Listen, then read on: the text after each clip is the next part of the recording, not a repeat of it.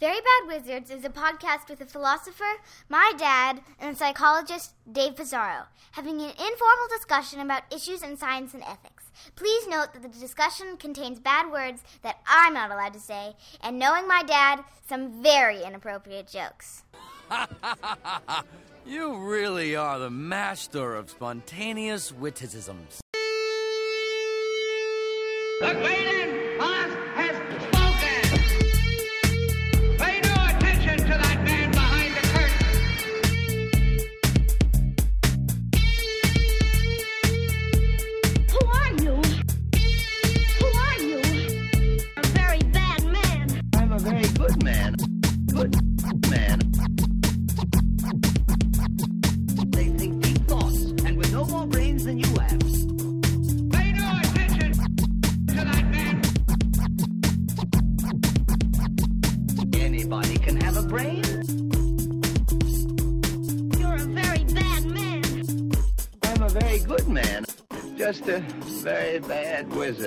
Welcome to Very Bad Wizards. I'm Tamler Sommers from the University of Houston. Dave, I have to say, I've been noticing that you never tweet about the podcast. You never post anything on Facebook. You don't. You don't seem to don't promote call. it. I never really see you speak about it in public. Are you ashamed of this podcast? You really are the Jewish mom I never had. you don't call. I am so deeply proud of the podcast that I refuse to cheapen its brand through shameless self promotion. There is a difference between just alerting people a- about the existence of it and shameless self promotion. There's like a little. There's a. There's a I know. I've been try- I, I've been trying to teach you that difference for a while. Um, I was on recently on a uh, podcast called "People Behind the Science," where I spoke at length. It probably got edited out, but I spoke at length about my podcast. You know, actually, that's a, that's the one exception, actually, because I looked at that and I do see a lot about your podcast that you host, not co-host, Mm-hmm. Just host. It's Uh, a tough job. It's a tough job. Thanks for thanks for noting. like it. I, I'm I'm happy to be. I don't know what I would count. Like if you read it, it sounds like you host it, and and maybe every once in a while you have a guest. So is that what I am? Just like an occasional guest. You're my guest. You're my favorite. gu- You know, sometimes, and maybe you feel this. Sometimes I actually don't do anything on Facebook or Twitter because I realize there's so many things that I should be doing that the minute somebody sees that I'm like being active on Facebook, all they're going to be like is, "How come you haven't sent me the fucking draft of that paper that you were supposed to send six months ago?" So I was really just overwhelmed by. This is just a humble brag about how busy I busy I am. I guess. Yeah. All right. So you want to do a little penance? I'll do penance, and it's penance that'll that it's that it is fun. Um, You're uh, good. You're big you- on that, you Christians, right? Like you- you repenting. know, conf- I'm actually sins. I'm actually as I'm talking, I'm actually like flagellating. Is that the right myself by self flagellation? It's a different thing. That's you like jerking off while farting and whipping yourself. it probably exists. There is. You sent me this link because in your constant uh, googling, this is a a website that I had actually not heard of before. I have no idea if it's popular or if it's just completely brand spanking new. There, I mean, my one beef is it's the the list that we're on is the 25 best podcasts for men, and I, I generally think we're the we're pretty good podcast for people of all persuasions, as they say. But but it was a nice write up. So we're on the list, and here's the one paragraph review. You wouldn't expect a conversation between a philosopher and a psychologist to be quite as funny as Very Bad Wizards is. But in between looking at morals and values, they're cracking inappropriate jokes and making enough geeky references to make Aaron Sorkin sit up and take notice. They're more than happy to court controversy and speak their minds in a way that is as hilarious as it is cerebral and as bawdy as it is brilliant.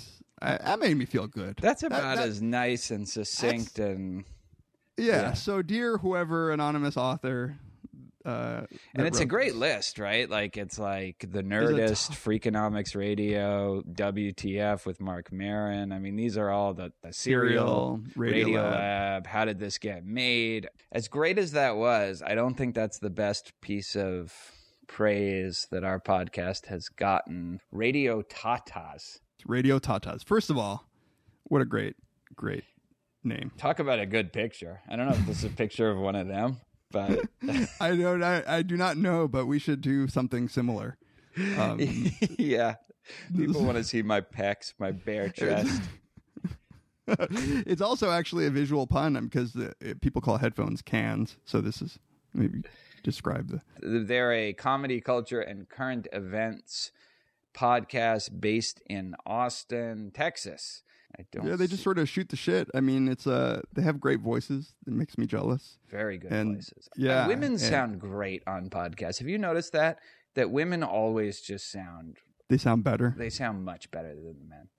I mean, probably than just us. Um, I can't find their names though from their website. They're these Natalie and Lala. Natalie and Lala. But anyway, they devoted a good 10 minutes to recommending our podcast, actually recommending of all the podcasts. And she had one, the, the one who had, who was talking about it had listened to a bunch. And out of all of them, um, the comedy podcast, which we have almost officially disavowed. But maybe we shouldn't have. Maybe it wasn't We- as bad as we thought.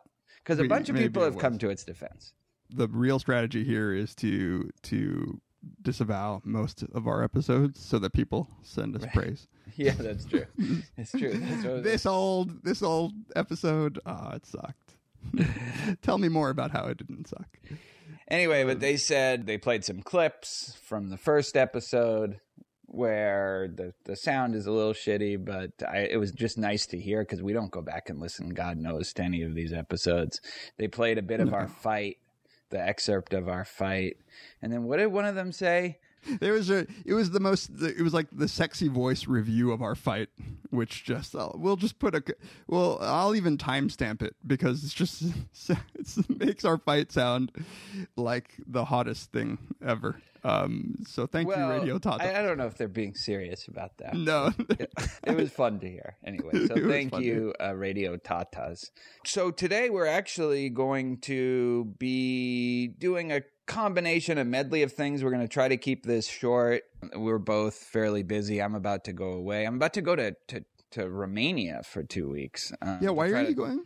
to track down my as some people know my my father passed away this past year and my brother and I are heading to Romania to try to go to a small village out in the mountains where his family comes from. Well, there's actually two different villages about 3 hours apart that both his mother and his father, you know, respectively come from. And then my mom also is comes from Romania. She was actually born in Romania and is from Bucharest. So we're just Oh, wow. going to do a little tour of both of our heritages and um, Romania seems like a really cool place.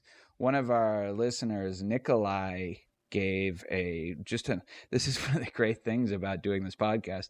He gave us like a 17 page guidebook, personalized tour of where we're going and where to stop and because Romania is still, you know, it's not a, it's not a huge tourist place even though apparently from everything I've read and seen it's it's it's gorgeous. It's beautiful. So I'm very excited to go. Yeah. And That's great. uh, That's uh, it's just great. Great of the of that listener to spend so much time. On, really is on you. Uh, thank you, Nikolai. It should be really fun, but we wanted to get some content out. So speaking of content, what's on the docket? Some, All We right. got some listener emails. So we got some listener emails, uh, a few moral, a couple moral dilemmas, and uh, they tie in nicely to a documentary that you recommended that I watch, and I just watched this week. Very glad I watched it. It's called An Honest Liar, and it's about James Randi, the famous magician slash skeptic. Uh, a couple of our emails, although we have a bunch that I'd like to respond to and, and mention, but um, a couple of them concern the nature of deception. Actually, a lot of them did.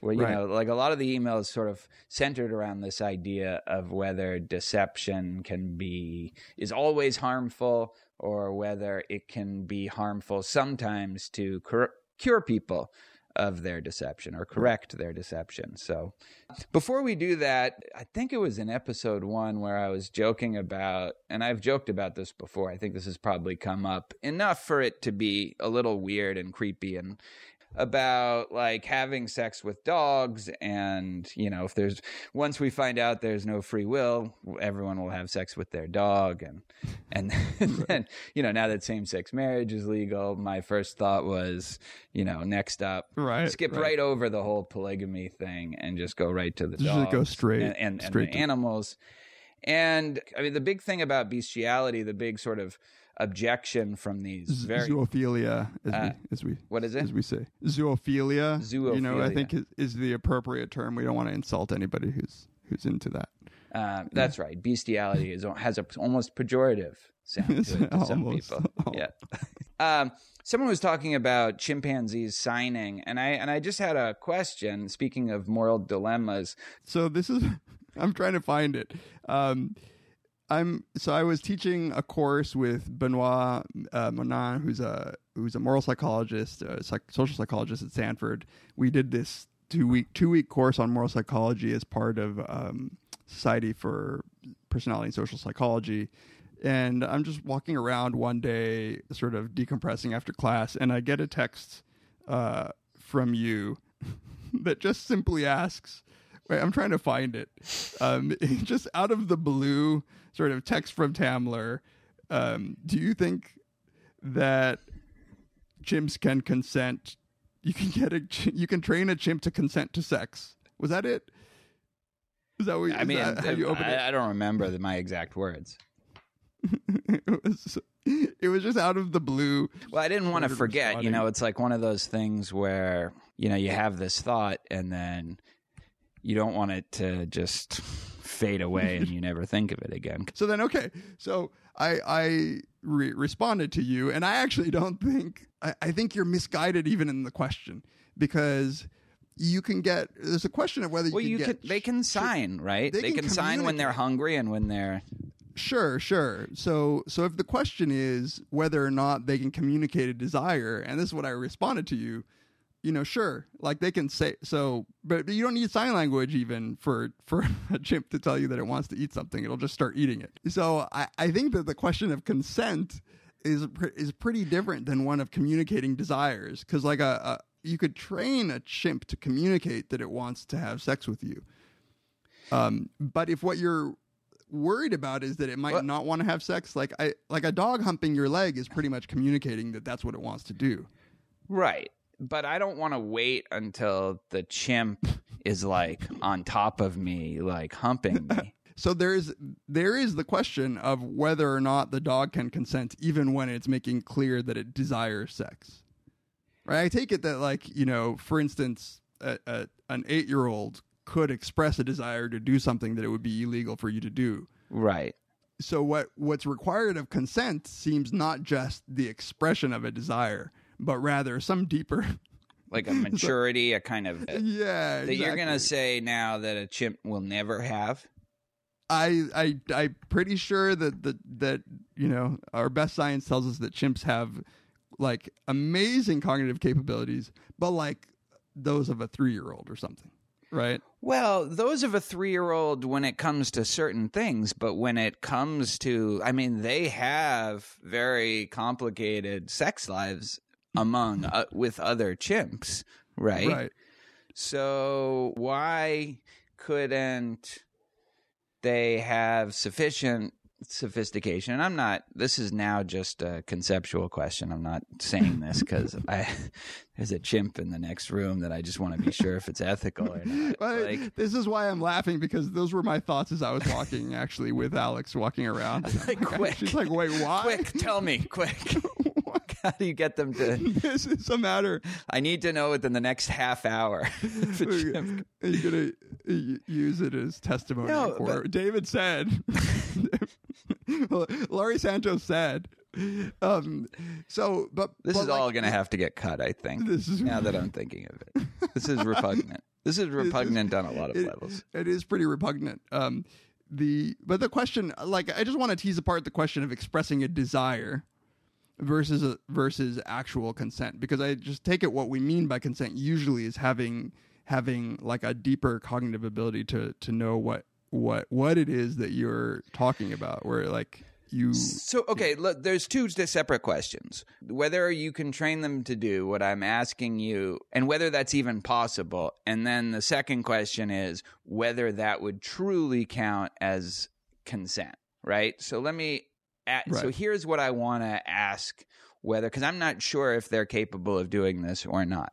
Could you train them to signal to you because you would want to you would want to uh, you know for for the reasons that you mentioned i don't think you would want to just train them to say yes or no Right. I think if- that was my initial my initial Yeah. response to you was clever Hans could tap out, you know, that two plus two equals four, but that doesn't mean he knows math. Right like, right. so right, it was like one of those like ai machines where it's like the Clever so so what you so what i'm so what i'm asking more is and and you would set it up with the bonobo or a chimp that they would have to ask you to have sex. They would sign to you i want to have sex now with you you know just so you don't feel like you're pressuring them I was, I, uh, that seems worse in some ways this is. I love your concern for not putting pressure on. Uh, you know, like don't don't give them any drinks either. Um, uh, I, this all gets so- cut so I, I hope so. Yeah, I again I think that you could get them to communicate a true desire. Like you could get Koko the the gorilla to say like I want grapes, right? Um and so so I imagine, you know, you could you could get get a bonobo who wanted to have sex with you to communicate this in some way. Like they even have, you know, iPads that are modified for for apes where they can actually like hit symbols and communicate that way. But uh, but again, I'm not sure that communicating their desire to have sex with you is what we mean by consent. Um, right? I, I yeah. I, so I, I I see that. I mean, I see that there are other ethical issues there, and I, I I see that it may there may be enough gray areas there that you wouldn't want to do it. Never mind. Probably just don't want to have sex with a chimpanzee or a gorilla, gorilla or anything you know like that. Period. Yeah. This is uh, Whether setting aside the even the ethical issues, this is right. This is I take it a thought puzzle as we call them. the thought experiment. Yes. a thought experiment where uh, but, but you know this gets to some actual real real questions that have real world implications like take sex out of the out of the picture because i actually think that sex you know this is what like pe- people who are zoophiles um actually claim that that they are simply fulfilled like the the animal actually has a desire to engage in in sexual behavior and i think that's that's it's not unreasonable to think that uh, y- that they are reflecting a desire through their behavior. The trickier cases come from, for instance, dolphins, like, you know, the whole SeaWorld fiasco, where like a dolphin seems intelligent enough that you would want it to have a say in whether or not you keep it in, i enclosed in, in a little tank, right? So, so there was an article not too long. I mean, there was a news item not too long ago that India declared dolphins to be non-human persons. Um, Good for that. And, yeah, and so they so it's it's illegal to keep them captive just for the sake of entertainment. Um, now, I you know obviously like a, a a dog is not a chimp is not a human, so there probably are levels of of consent that you can give. But I do think actually you know with like what if if Koko was signing like let me out like let me out I think it'd be pretty yeah it'd be pretty fucked up to keep him Yeah.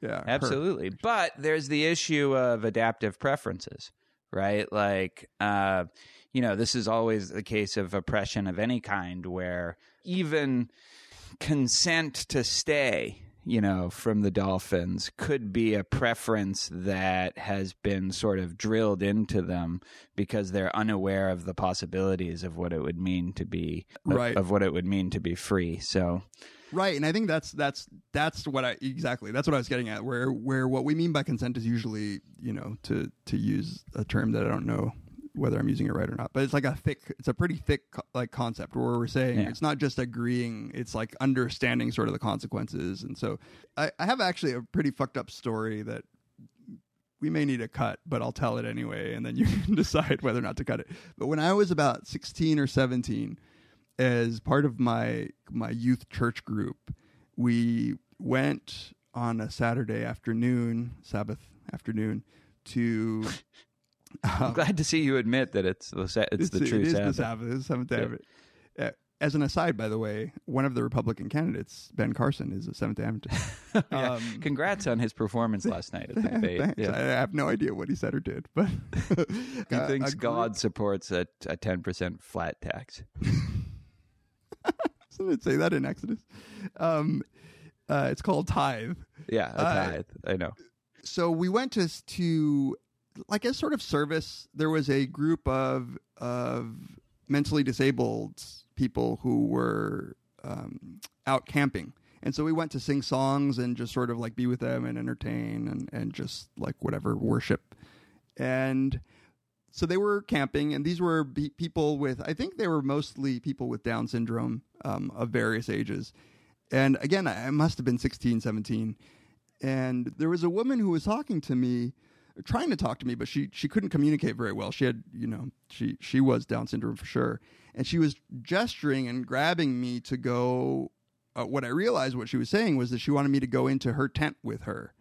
And she was it became clear essentially like propositioning me uh, for Uh. for sex or whatever you know messing around. And i was it took it literally took i don't know if it's because of my young my youth and naivete or just because in general you wouldn't expect this to happen. Um, but she she made it clear after a while that she wanted me to go into into her tent and i didn't know what the hell. I was like oh my god. Once i realized it like after like five minutes of her prompting i was like oh my god what i do? And there's a case where i think individuals with Down syndrome, and you know, I don't know if there's a rank, you know, rating of how bad it is, but she seemed very not able to communicate clearly. Where that would just not be consent, right? Like, so she was expressing a desire. That desire became clear to me, um, but it it seemed like anybody who would actually take advantage of that. That's Yeah, I mean, it's an interesting case, sad also, you Yeah, know, like very very, upsetting. But like, if that's your position, then you are essentially saying it follows from that that they can never have sex in their whole lives. I That- mean, and that, I mean. I, I don't know Yeah. what the law says, right? Like, you know, Yeah. there there must be something where where they're, you know, like that wouldn't be blocked from them. Um, but I don't know if you have to be somebody of where where it might be like sort of statutory laws where like two 16 year olds or something can can have have sex with each other. Last question, non-sexual this time. Any thoughts about Cecil the lion? I mean, my thoughts, and I this is from just having a brief discussion in class because I didn't even read that much about the case, but like like obviously a case where empathy is is is weirdly over firing or maybe under firing in every other case Right. other than Cecil, right? I mean, there's so much about that case where it's like the the nature of the person who was doing the killing is is like really what what's giving us. That's right. in- yeah. because when I Um, first heard about it, and especially saw the pictures of this of this guy with all his trophy kills, like my first thought was, I would love for that guy to be in that Black Mirror, you know, like White Bear. You're like right, that's yeah. where that guy should go. He should go to White Bear, and he should have that pun. Like that would be a perfectly suitable punishment. And and then it was it's this huge just Twitter mob and the Yelp thing of the dentist. And and although I I didn't say anything about it or tweet anything about it, I almost felt bad for for just reacting. I think in the same way that like a lot of people reacted. that everybody did. I mean, but this is you know I like I think this makes a case for what I was saying last time when we were talking about Twitter shaming, where where it really is like, and you know, good for you for for not like not joining in on on the Twitter mob and being principled about it. But it's it's a case where like your outrage, like is is not a bad thing. It's just that if everybody decides to share it at once, like it does seem like oh fuck man. I mean, this guy made like I don't like him, um, but but Well, it sounds like also what he's doing is illegal. It's like that. It's an endangered species. It's you know The- I'm right. I not crying mean, a the- river that they gave him bad Yelp reviews on his like website. I mean, yeah, you don't want to go. You don't want to go to that dentist. Uh, there, but but like like I say, sort of. I wish that that our our moral outrage would fire for for you know like everybody who's killing Yeah. um, Factory farms. what- You yeah, know. yeah, yeah. It seems it seems hypocritical to me to have so much outrage. Um, ba- Yeah. basically b- because of specific features about this guy. Um, uh, you know, I once had these like there is also this just weird unfairness judgment. If you're gonna kill like the king of the jungle, like I want you to be in put yourself in some harm's way. I know. Um, I, I remember having these kids come to my house in Ithaca. Um, just one day I got a knock on the door, whatever, like a college age or high school age kid. And he was asking me if he could bow hunt in my backyard.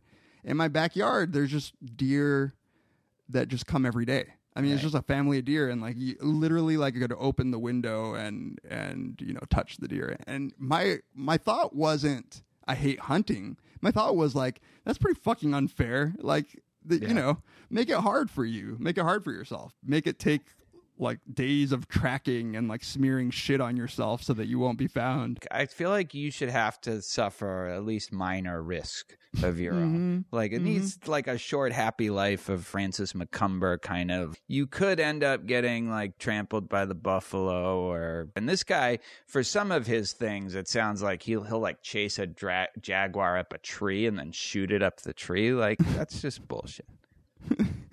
and I don't know that I can actually defend this intuition of mine, right? Like I actually Yeah. don't know whether it's like this is but but it is the intuition that I had where it's just like, dude, come on. Hats off to the people in Colombia who are. It sounds like the younger generation has just had enough with bullfights, because that's a that talk about an un. Now I know the matador himself faces a little risk, but I don't know if you've ever been to a bullfight. I have, and it's like Whoa, where did you go? I went in France.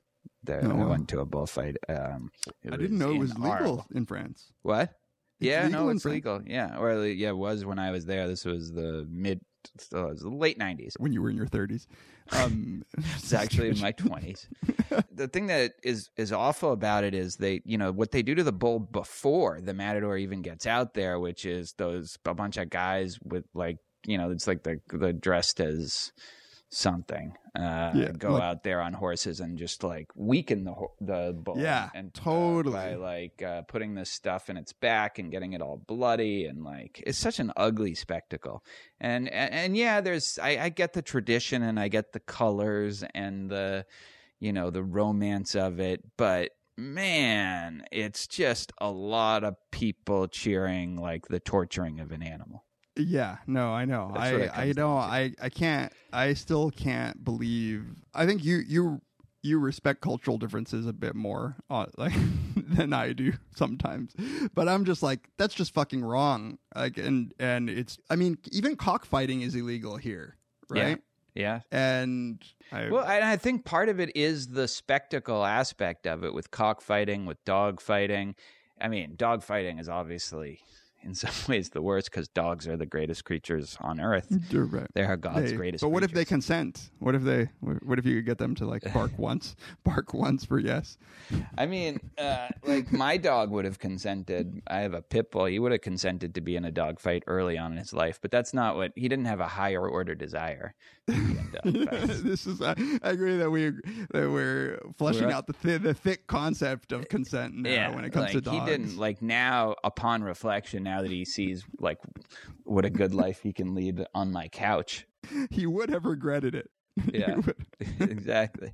He did not it was not an authentic endorsement. It was not a you know, like his agency was defective. at on that. the- But anyway, the I think part like the it's um, uh, part of it is the suffering of the animal, and part of it is the the spectacle of a lot of people cheering like the suffering of an animal. right. and like those are two things that are both you know independently distasteful Right. So it would be it would be like pretty fucked up if if we went to like factory farms and cheered on the slaughtering of cows. Um and and I think it says something about you, but like obviously there's tacit consent uh, among the people of this country to have that happen. But we just would think of you as a bad person if you cheered it on. Um, I'm laughing now though because I bet you somebody has written somewhere like a dissertation on like the authenticity of dolphin judgments. the ambivalence of dolphins Before we take a break, let's we should give a shout out to Josh Weisberg, who was our previous guest. He is in Taiwan right now, and they are expecting a big typhoon. oh So no, he, he went there for a conference, and now there's this big typhoon, and um, and so you know, stay safe, Josh, and his family is there with him. You know, he's got his wife, he's got two young sons, so uh, yeah, Oh, wow. And you know, also all of the other people who live in Taiwan, stay safe. yeah, right, of course, Yeah. yeah. But I'm, Um, I'm glad we had him on before this. I felt terrible if you know. it's like we never even had him on the podcast. like my speech at his Uh, funeral. All right, should we take a break? Let's take a break. We'll be right back. Why bastard? Why bastard? When my dimensions are as well compact, my mind as generous. Why brand they us with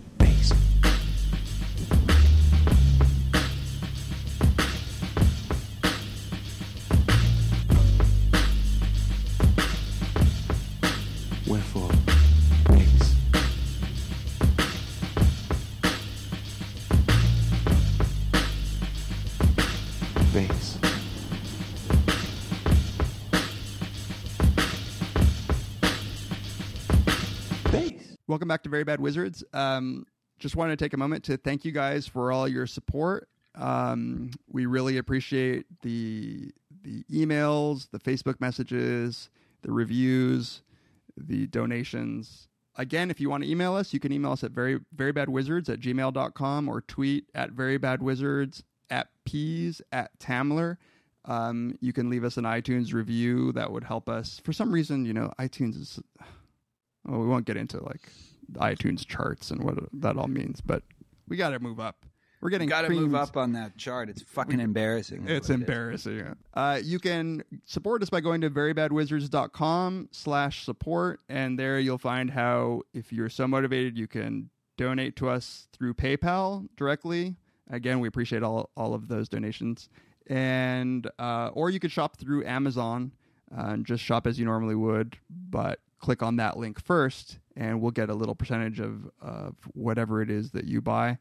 Um, so again, we appreciate all the emails. We don't respond to them all, but we definitely read them all. And sometimes, as right now, we use them for our show. Yeah, let's. Uh, I want to read some of the ones I picked out. A few that this will all lead up to uh, a couple that were part of uh, this segment that we thought we might do, answering questions about giving ethical guidance about a certain quandary that people have. So we'll I lead mean, up we- to that. But I feel like we, we you know we have PhDs. We pe- we should we should really be using our skills in ethics more often to help. That's right. We have PhDs and we are both exceptionally ethical people. I mean, you can tell You're from wi- that last segment. And wise is another word that I would use. exactly. we have wisdom. We actually will have a wise person on the show. That's Valerie Tiberius. Um, when I get back, we have a nice lineup of guests. One of them is Valerie Tiberius. Another is Eric Schwitzgebel, who's become like kind of a phenomenon. He's doing a podcast tour. He's been on everything. Another one that we're not having, and someone just alerted, uh, we got a Facebook email from Kilgore T- Trout saying, Have I missed something, or did you guys fail to ever get Josh Greene on the show? You have not missed anything. We have failed to get Josh Greene on the show. I wouldn't say it's our failure. I wouldn't attribute it to to sort of anything that's about us. Josh Greene. Yeah, I We're mean, calling out we're calling out names, Josh We're Greene. calling you out, yeah. All right, uh, Zach Taylor. He gave us a couple of moral dilemmas, but I actually wanted to read what he said about our discussion with of Ex Machina. He says was excited to hear the episode on AI and Ex Machina. Was bummed you guys didn't discuss the scene where the main character, and then he puts this in all caps, slices himself open to make sure he is not a robot. I I agree. I totally. That is, uh, yeah, no, that's a great point. I mean, that's like if if that is not passing the Turing test in some way, then like I don't know what could possibly be. Not only it's not it's gone beyond like being unclear whether she's a robot. Right, You're now you're worried right. that you're a robot too. Uh, yeah. No, yeah. I mean, this is this is it probably should have been like the moment where you as the creator of the AI think like I fucking succeeded. I have to say like when I saw that scene it made sense. Totally. I was thinking because I was thinking it's actually really well done. I was thinking now, like the, it comes at a point in the movie, and I saw it like a, a couple months ago, so I'm not sure. I don't totally remember why. Where you're starting to wonder too. Yeah, you know? yeah, exactly. Exactly. and you're starting to and like and and and then you, you and you're even starting to wonder wait a minute like am i i had that thought when i first saw it like am i a robot yeah, you no, know? no. I I had the same thought. I've never had like one of those injuries where I see my insides. So for all I know, like I'm a badass robot. yeah that's a cool that's a very cool scene and very well earned and well done and then it's a well done movie. Uh, we got uh, and we got we got I think fair emails on both sides of the particular argument we were having. no i don't think so we got one we got one tweet where it was clear that i was right that he is very sensitive to gender and sex issues and I mean this is this is only defeating the the misguided view that I don't hold, which is that the director did this on purpose or that the writer did this on purpose. well no you I were mean, the work of the work of art is the work of art. Like I mean, it's it stands on its own, and if it if it sends a particular message, But it's commenting on the genre. I mean, that's part of what this movie is. I mean, even that scene where he's cutting himself open is sort of commenting on the genre in the way that, like in Blade Runner, you know, you you, you don't know even at the end really whether Harrison Ford was an android or not. And so it's this idea where here's one way to just find out for sure is well, you just spoiled Blade Runner for so many people. I mean, if you haven't seen Blade Runner right now, that, that's that's in the uh, non-spoilable canon. Yeah, no, I think it's weak sauce to say that it's a commentary on like the sexist nature of like sexy robots by just making a movie about sexy robots. I, I that's how is that a com? I don't. No, no, I no. mean- I mean, I think for the reasons that we said, uh, we don't want to start this again. No, we for the don't. reasons that I said, I mean, I think that the element of of sex is what makes it like an interesting movie, and why if it was just about like some little box that was very sophisticated just wouldn't be that interesting. But um but it was self-aware enough to know that that that is part of the genre. That's part of what people uh, like about it. That's part of why we're drawn to it. I guess I don't disagree with the self awareness of it, but I don't. I don't know that that in any way touches on you know what the message is actually sending. I don't.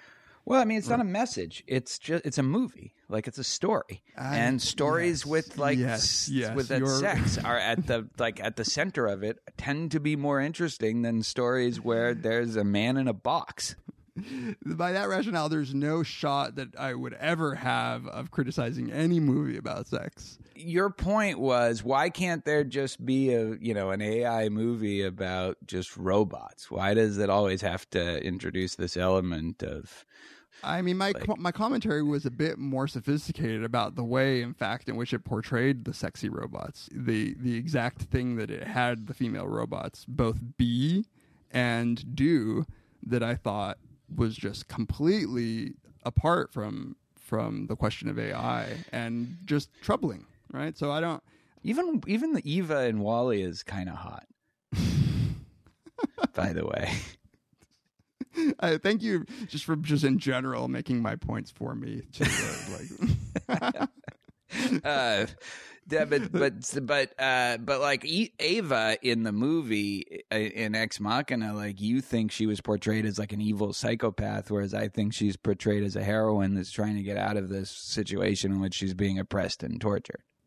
yes, I guess we do disagree on that. I just don't believe you, but You just Like, want the women to like, you know, No, no, just accept their subservient position this in the is room. this is like even you admitted that you, your immediate thought was like, "Wow!" Right? Like, and as one of our as one of our listeners wrote in, like in clear defense of my point, there is just like a way in which uh, Ava is portrayed as right? Like not even she doesn't even gesture to the the guy. Like she doesn't say like, "Hey, sorry." Like I got to There's clearly like an attempt to, to portray her as unfeeling and un unsympathetic, not just to her creator, but to the guy who helped her, right? And Did you have a problem in Django Unchained when you know they there's a little collateral damage on the uh, when Django springs his wife I had out of zero. I had zero problem with Django Unchained. Right. exactly, but somehow like if it's a woman that's escaping oh Jesus Christ! on, Okay, on her own, like on. she has to Let's show just- sympathy and care for the person. You know, she has to be really nice to I, uh, people who are keep imprisoning her, or else you know, like You know what? You to- to- you just convinced me. I'm on board. I'm on board now. You're right. Here I was this whole time misguided. So now that I granted you that, can we move on to another fucking email? We've had a few emails and tweets praising your uh, awesome electric company beat. See now, oh yes, this that is. was that was fucking amazing last last week Uh, or that- last that- episode that you did. Thank you. You uh, you rarely ever compliment my beats, so it really meant something when when you did. Well, uh, it's partly it's that I don't always listen to them. you don't. I I've I've ha- handily collected them for you in one website.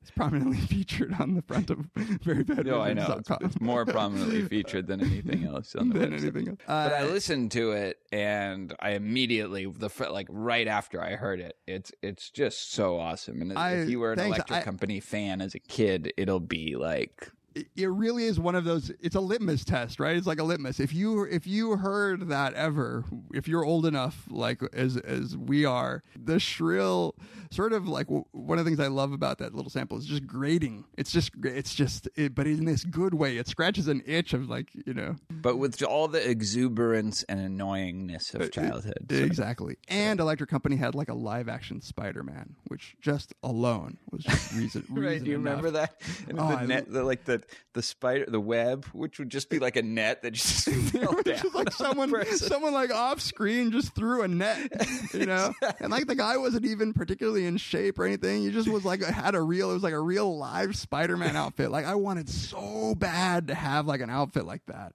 Oh God, this is like way better than the Tobey Maguire version.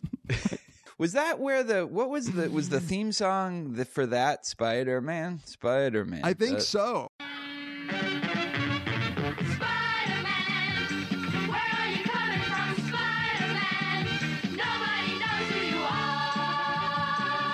You know, Morgan Free. I did. I didn't realize this until I was like in my nostalgia of making that beat. Uh, that Morgan Freeman was On- on Electric Company. Yeah. Okay, brothers and sisters and misses and misters, here's your daddy yo with the sounds to go. No shucking, no jive, and I'm telling you, your music's arriving. Before we get to Mark Erickson's sort of central email, I did want to. We talked about sex ed, I think on episode 70. And we got an email from Rebecca Sheely, I think. We had a disagreement. Uh, it wasn't, I don't even know if it was much of a disagreement. So she wrote an email saying, I wanted to talk to you about sex ed from a woman's perspective. The comment about people know it's good. So I think you said, like, that you know they should know that sex is pleasurable and i guess i said like well i think people know that like people have a good sense that it's pleasurable already. They don't need like a class telling them that sex is pleasurable. What she says is from a female perspective i think this may be true for guys that people know it's good but i'm not so sure about females. We are told that it will hurt really bad when we first have sex and that blood is normal. No one talks about lubricant or how a woman needs to be properly aroused, meaning she say she's aroused. She says she's aroused, not the man says he's bored and wants to do penetration. The first time doesn't have to hurt. And there should definitely, well, I, I don't know if I read this, and there should definitely not be blood. I've known girls at age 18 who still don't know what a clitoris is, and many guys who don't realize that the clit not the vagina, is really how the woman has an orgasm. It's analogous to the penis. I think I'm getting an education here. It's analogous to the penis. I feel so sorry for Yet, Seth. yet some women feel bad about touching themselves during penetration or feeling inadequate about needing to do so. Although I think sex ed is sex ed is generally shit, and the kids do seem to know that sex is pleasurable. I think if we're going to skim over the pleasure parts, assuming that everyone knows about it, we need a culture that also understands how sex happens from a woman's perspective, which I don't think is the case. Yeah, does I mean it's a great commentary. I think that th- there is actually the point about. I mean, in my recollection, at least, we're taught about sex in a very mechanical sense because I think that there is some degree of of shame or maybe even just some fear that that you're promoting sex by talking about like the actual aspects of it that are supposed to be pleasurable. Um, and I don't know at what age this is something that people would want their kids to hear about, but like it definitely is just a shitty part of sex ed that you're not to- you're sort of told about like oh STDs be, be careful you know uh, protection from from getting pregnant. And nobody I think is taught about actual sex and like how how to do it well or how to even even just ensure that there's commu- I mean I think part of what what Rebecca's saying here is even ensure that there's communication going on between partners. It's just yeah, not it just sex ed. seems like I, I like uh, like I'm picturing like a guy coming in and saying, Well, "Here's how you pleasure a you woman. don't I, you don't I mean I, I, what you must touch them Uh, in sensitive places." this is that it's your fault for imagining that that guy um I would also want a woman to talk to woman. to women I think he might be from uh, from Europe, from Argentina. This this is how it's, it's like a some like Billy Crystal Saturday Night Live character. No, like I, I, uh, I think it's a good point. Like at least by the time you're in high school, if you're talking about sex, like and kids, and you're assuming enough about kids that they're going to have sex that that you actually think you should distribute condoms, then I think that you should actually really talk about sex. Even just saying it, like here are the statistics about like how many women have orgasms, um, or what. Just even distributing literature where you would have people telling their like accounts uh, of like the Lady Chatterley's lover, lover, that kind of literature. or yeah like i mean even just like essays that are are i think as a young woman or young man like reading people's real life accounts of the first time you know they had sex and what it was like and maybe in retrospect what they wish it would have been like or what they've learned. Like I, I think there's just too much shame surrounding sex for people to ever go like get on board with this sort of thing but like i would want my children to to sort of know what they're doing the first time they do it, even though I don't want to know anything about it. Even though I That- had right? no Like, I- clue what I was I- doing. First I, I don't like. I mean, there's just like it's a steep learning curve, man. Like it's like All right, uh, let's get to the final email that we're going to read for today, and this is from Mark Erickson, who normally tweets us or emails us with some funny things, but he actually he sent us a more serious email, and you know this is so this is the context. He says, "My wife and I have been married for 21 years, and we have an 11 year old son." We were both raised in uber fundamentalist homes. My father is also a Baptist minister, but due to my own experiences, education, and interest in science and reason, and a long struggle with the many unreasonable claims of the Bible, I shed my faith about seven years ago. I shared this with my wife, who is still a believer, we still have a great marriage, and she's incredibly understanding and is still very supportive. But here's the issue I'm now struggling with what to tell my son. My wife still takes him to church. Granted, it's a more liberal evangelical church, not the fundamentalist gulag that I went to, but he wonders why I don't go to church. And he has also started to share some of his own fears with me, which are largely due to religion. Most of these fears about the afterlife, hell, uh, eternity. It's breaking my heart as I know exactly what he's feeling. It's to the point now where he's having nightmares and we're seeing doctors trying to manage his anxiety. This is also magnified as my wife's mother recently and suddenly passed away. Of course, I couldn't participate in the She's in a Better Place talk, which I know is hard on my wife, but she knows how much I loved her, and I've done my best to focus on what a great life she had and all the great memories we had of her. My wife also lost her father when we were in high school. I'm certain that these tragedies play a huge role in her needing to cling to the belief that they will be reunited one day, which she reinforces with our son. What should I do? Should I tell him my true unbeliefs? I know this will upset my wife, but it's so painful to see how much fear he's experiencing over something that is not even true. I don't want to lie to him or have him struggle like I did for so many years. Thoughts, suggested readings. The nutshell is do you lie to your kids about religion because it's comforting, right? Yeah. But it's comforting, but it's also just actually can. And I mean, I was raised super hardcore believing, and I know exactly what it means to like fear shit, right? Like Seventh day Adventists like have a lot of of discussion about the devil and about the end times and it's you know for all of what people say about like religion being an op- opiate of the masses or like or being a comforting belief it's there's a ton of baggage like if it were i think the question would be an- easier to answer if it were just clearly a belief that only brought with it good shit.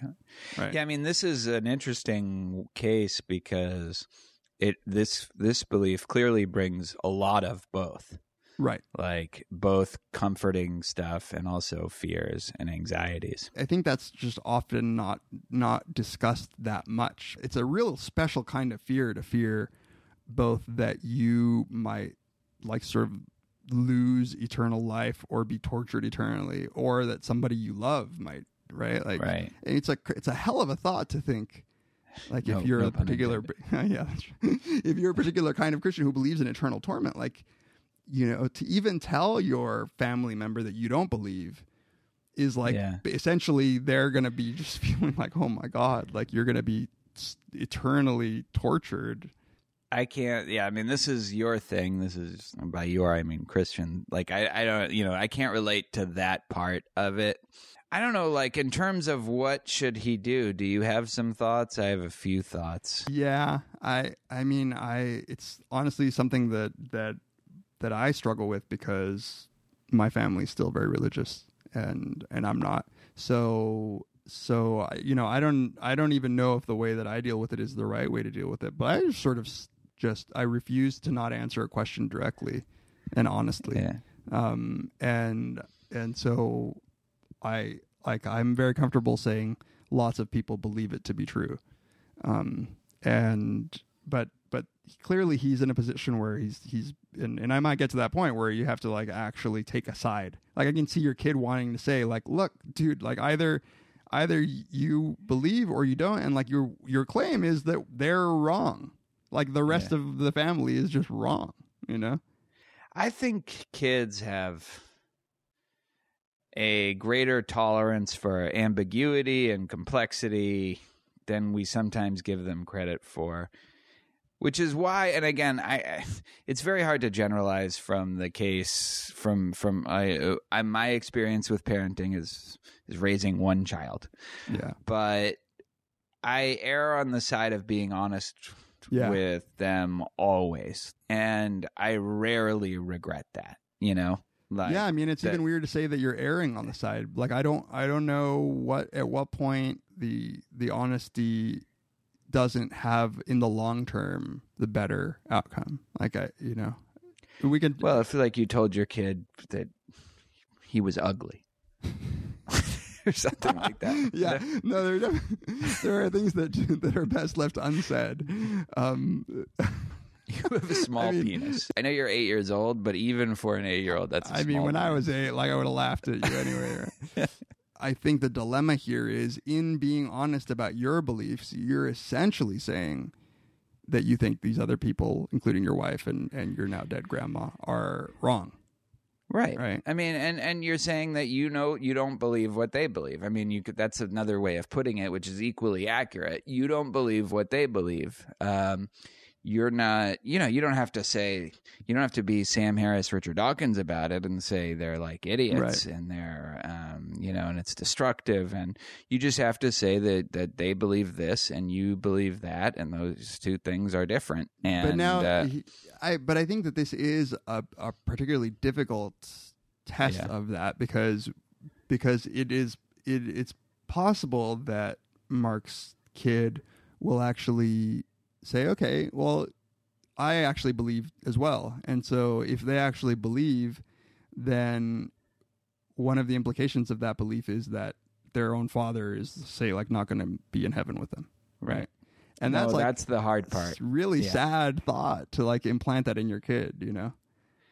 Right. If he thinks now you're going to hell. Right. And and that's the part that I really like I don't feel even remotely qualified to give advice about. It's you know, he's not going he's not going to church. He's not like I, I probably the kid knows that his like he suspects this anyway. Wait, he suspects what?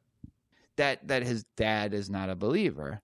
Right. And that a lot of the time when you're trying to hide something from them, if they they may not know it in a propositional way, but they know it. They know something's up anyway, and sometimes what they're imagining might be even worse than what the situation really is. And Right. I, yeah, I, I don't know. I think talking, being honest, is is usually, but this could be an exception. I mean, this is the case where I actually think that like I I I do agree that kids can can handle a certain amount of ambiguity and there really are two questions here. One is should should he tell his son what he believes? Um but the other one is should I then like sort of def- defend why I believe what I believe in a way that that would disabuse the son of religious belief. And and it's hard I think to to believe that it's true that that it's like sort to believe that it's a lie. Uh, it, how you tell your kid that you don't believe really matters because it could be taken as well my dad is right and my mom is just completely wrong. Um, and that's different than just being honest about what you believe. Like it it it brings along with it sort of a, an implicit judgment about the belief of the mom right? Like there you, you can't kind of have it both ways. Well, we have kids that know where one parent is religious and the other parent isn't. And just because they recognize that and they may side with a particular parent, that doesn't necessarily mean they think their other parent is an idiot. It no, just means no, but they would be wrong, right? I mean, it would. It, you are yeah, sort they of would be wrong. Right, and and that matters in these discussions. It's not like your mom speaks Spanish and your dad speaks English, where right you're actually saying like, okay, if I say, so suppose that like your kid respects you so much that when you say like, hey, you know, I just don't believe in God and angels. Now every time mom takes you to church, you're just like, eh, really, mom? This you know, such- you're making like jerking off motion. no, I wasn't, no, no, no. I'm saying like that's what the kid is doing. Yeah, yeah, yeah, and and you know, it's it's clearly our PhDs. if, you, if it actually affects because you want him to come to the decision that he's going to come to without undue influence but like is this undue influence or is this something that he should know like especially since both you know mark says that this was something that he struggled with and was scared of and it doesn't seem like he thinks of it as something that was healthy or positive for him Yeah, I uh, you know and so in that case, it, it might you might almost feel more of a duty to at least give your child a perspective. I think Yeah. that's right. I think that's right. Like if if if I had to make this decision, I would say like, hey, look, like I I was raised believing and like I had those same fears. I know it's really shitty, um, but I want to like just just be honest and say that like I just don't believe that stuff anymore. And but some people do and this is something that you might want to come to but like I I just can't I can't knowingly put my kid through that kind of just it was torment to like have to to unlearn the those sorts of things. Like i wish that somebody i respected and knew well enough to talk to me about it uh, just told me that this was an option right? Right. And just to say it's an option, I think is, and you're being honest to your kid. I think it's always just good to be honest. What the like? What is this hell thing? What what's up with that with you Christians? Like, well, I mean, I'm lucky because Seventh Adventists don't don't believe in eternal torment. They just believe like at some point God is going to destroy all the evil people, and then they'll never exist again. So it's much better. But oh, so but all you do is just die? you all you do is just die. Um, Remember, I I have like a real real desire not to die. I think we Oh, talked about this in one of the, right, the early podcasts. We, we should come back to mortality actually.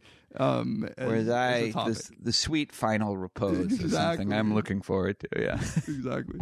Um, but it also is like a, a like a shitty thought that everybody else would be enjoying eternity. You know, like, right. meanwhile- That that's something a Jew can relate. it's the ultimate. This is bullshit. Ultimate FOMO, right? It's like the ultimate.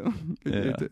um, but yeah, no, the belief in in in that like there would be a benevolent God who eternally tortures you uh, Uh, is just kind of crazy. I like say I believed that you were in danger of eternal hellfire, and I didn't try to convince you like Yeah. about the truth of Jesus. That seems like a fucked up thing. Like like it, I can see why. Mormons are like praying around the clock and like baptizing dead people. You know, No, and like missionaries seem like they're the only people who are doing what anybody like any like halfway decent human being would do. right? Like if you actually believe that your neighbor's going to hell and you just didn't even bother to tell him, like It's much worse than like letting the child in the pond drown. You know, Totally. Like singer It's the ultimate this is, singer This cake is letting them drown and then be tortured for infinity, for infinity years. I know. Think about infinity. Just think about that. Like torture for infinity. Yeah. Like like And you know what? Like now, it just occurred to me. Like, what if they're right? Like, that's what if that's where I'm headed? That will suck. Uh, then I that- do want to stay alive. It really would suck. That that uh, I'm pretty convinced though that that it won't happen. So don't worry. But Uh, really? the the only way you'll know is if it's true. You'll you'll never actually be right. like have the opportunity. There's no way to be like, yeah. vindicated. There's uh, no there's no satisfying feeling of being right about afterlife. Like when you don't believe in it. If you're right, you'll know that when like the maggots like eat out your eyeball. Yeah, there should be just like a little five minute grace period where you can like sort of throw it in all of the religious people's faces, where you can be like, "Ha! I told you." Like, I got four minutes and thirty seconds to mock you for having doubted me. Your whole life you lived like doing all these good things, helping people. You could have been having labradoodle sex this whole fucking time. you wouldn't even have needed to ask the dog to do sign language for like I want to get fucked. you know, I feel like this is a good place to wrap it up because there's this is a longer topic that I actually really want to get back to in the podcast. But maybe we should say um, that that there are a couple things that, that that maybe we should suggest our listeners to um, to watch or to read for next Yeah, time. it, yeah. I actually have a couple of suggestions on this. One of them is the documentary uh, "An Honest Liar" that you recommended to me, and that's really, really good and really interesting. And just uh, it, it as a human personal story about James Randi, it's interesting, and you learn something about him that I had no idea was true. It's Um, amazing. It's amazing. It's yeah. amazing, like how you you go into thinking this. If you know anything about the Amazing Randi, you just know that he's a sort of magician slash skeptic um, who's used his magic powers for truth.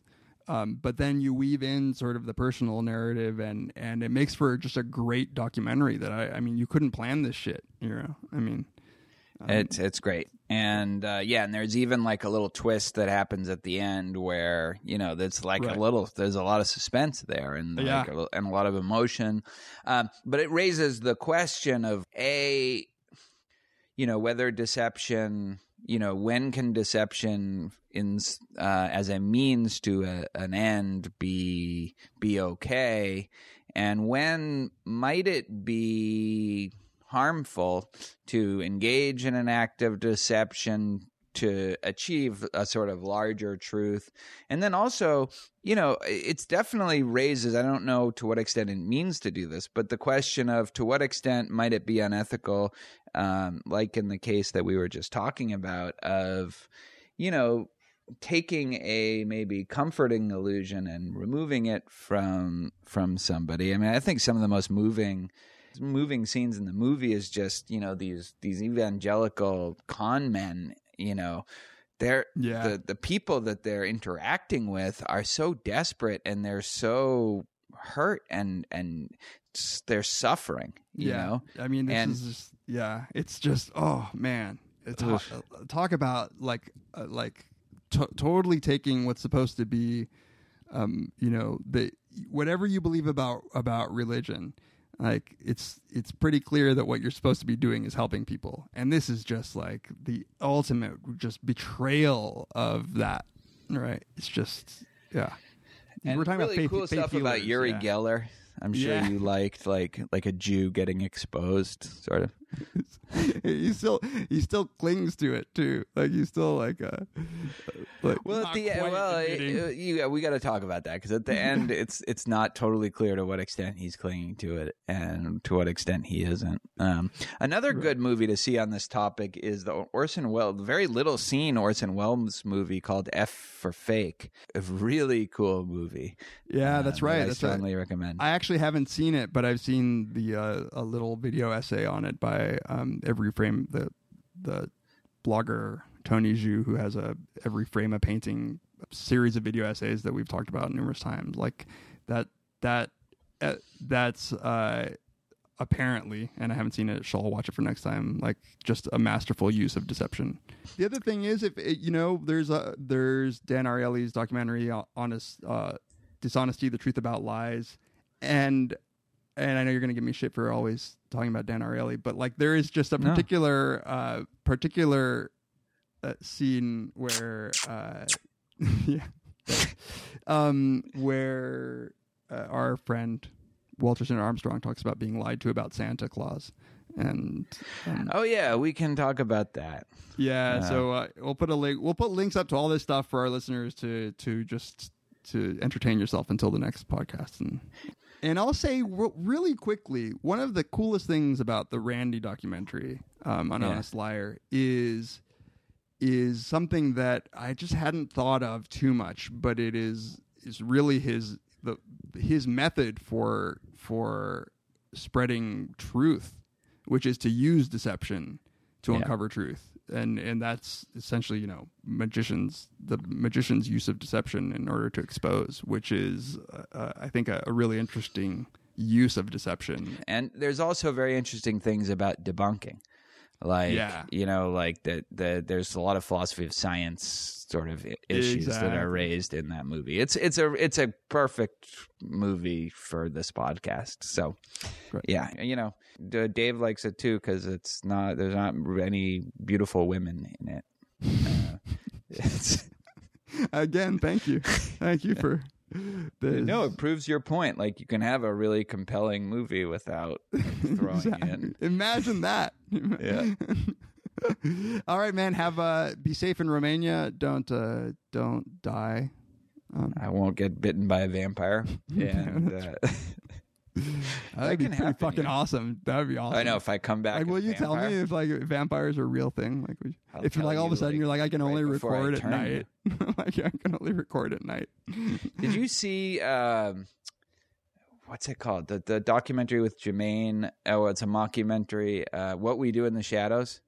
no, I never saw that. Oh, it's so fucking good. You should see it. Yeah, yeah. All you listeners should see it. It's so funny.